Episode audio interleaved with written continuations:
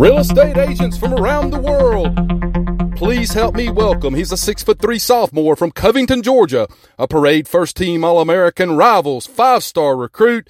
Please put your hands together and welcome the flood insurance guru, the incomparable Mr. Chris Green. Welcome, welcome, welcome back to the Flood Guru podcast.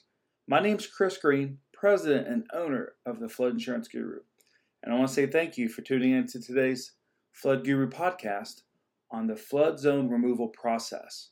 Before we get started, remember if you've got questions about flood insurance, about flood zone changes, disaster assistance, we've got free flood education resources for you on our website, floodinsuranceguru.com.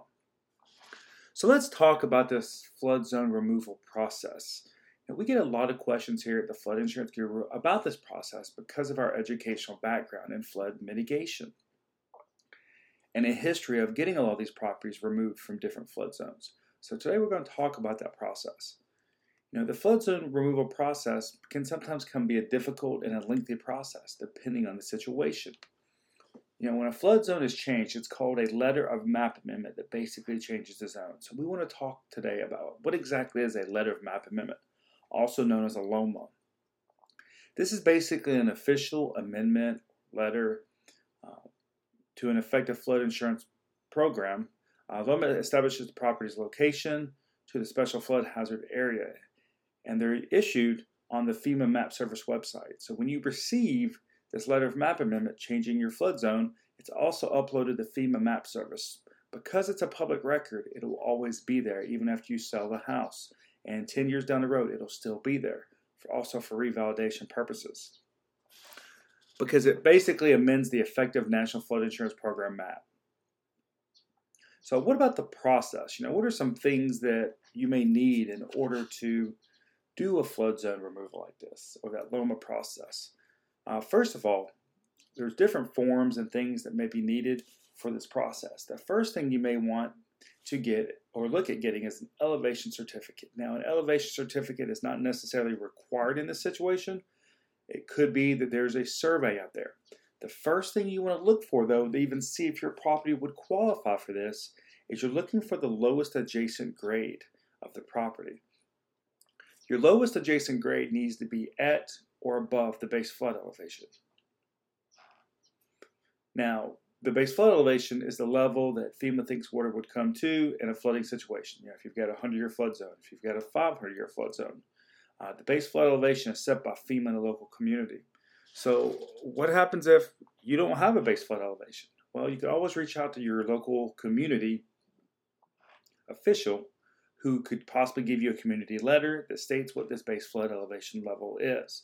Um, you could also request having a flood study done in your area to determine the base flood elevation, which can be a lengthy process. So, when it comes to the base flood elevation, this is the first thing you want to look for.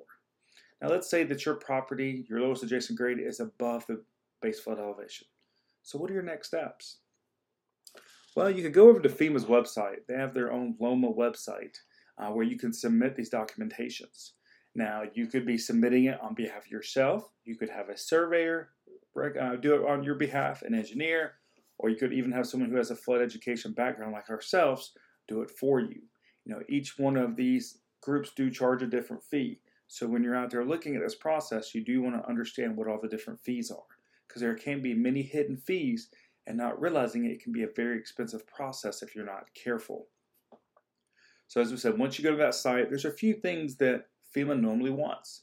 You know, they're usually going to want a tax assessor's plot from when maybe the house was originally built. Uh, many times they're going to want a property deed uh, to upload as well, as well as we mentioned the elevation certificate or the survey that shows the lowest adjacent grade. They're also going to want a copy of the county or even their own flood insurance rate map to review where the property is located.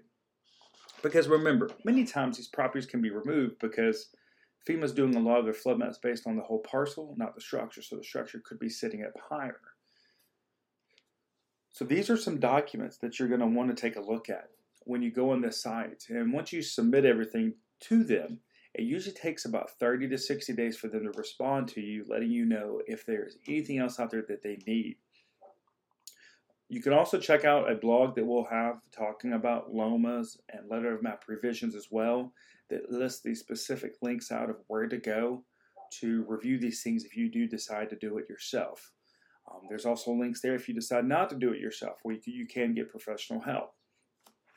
So today we talked about the flood zone removal process. Remember, first step is looking at an elevation certificate or survey, looking for the lowest adjacent grade to make sure it's above the base flood elevation. If it's not, you're not going to get approved generally.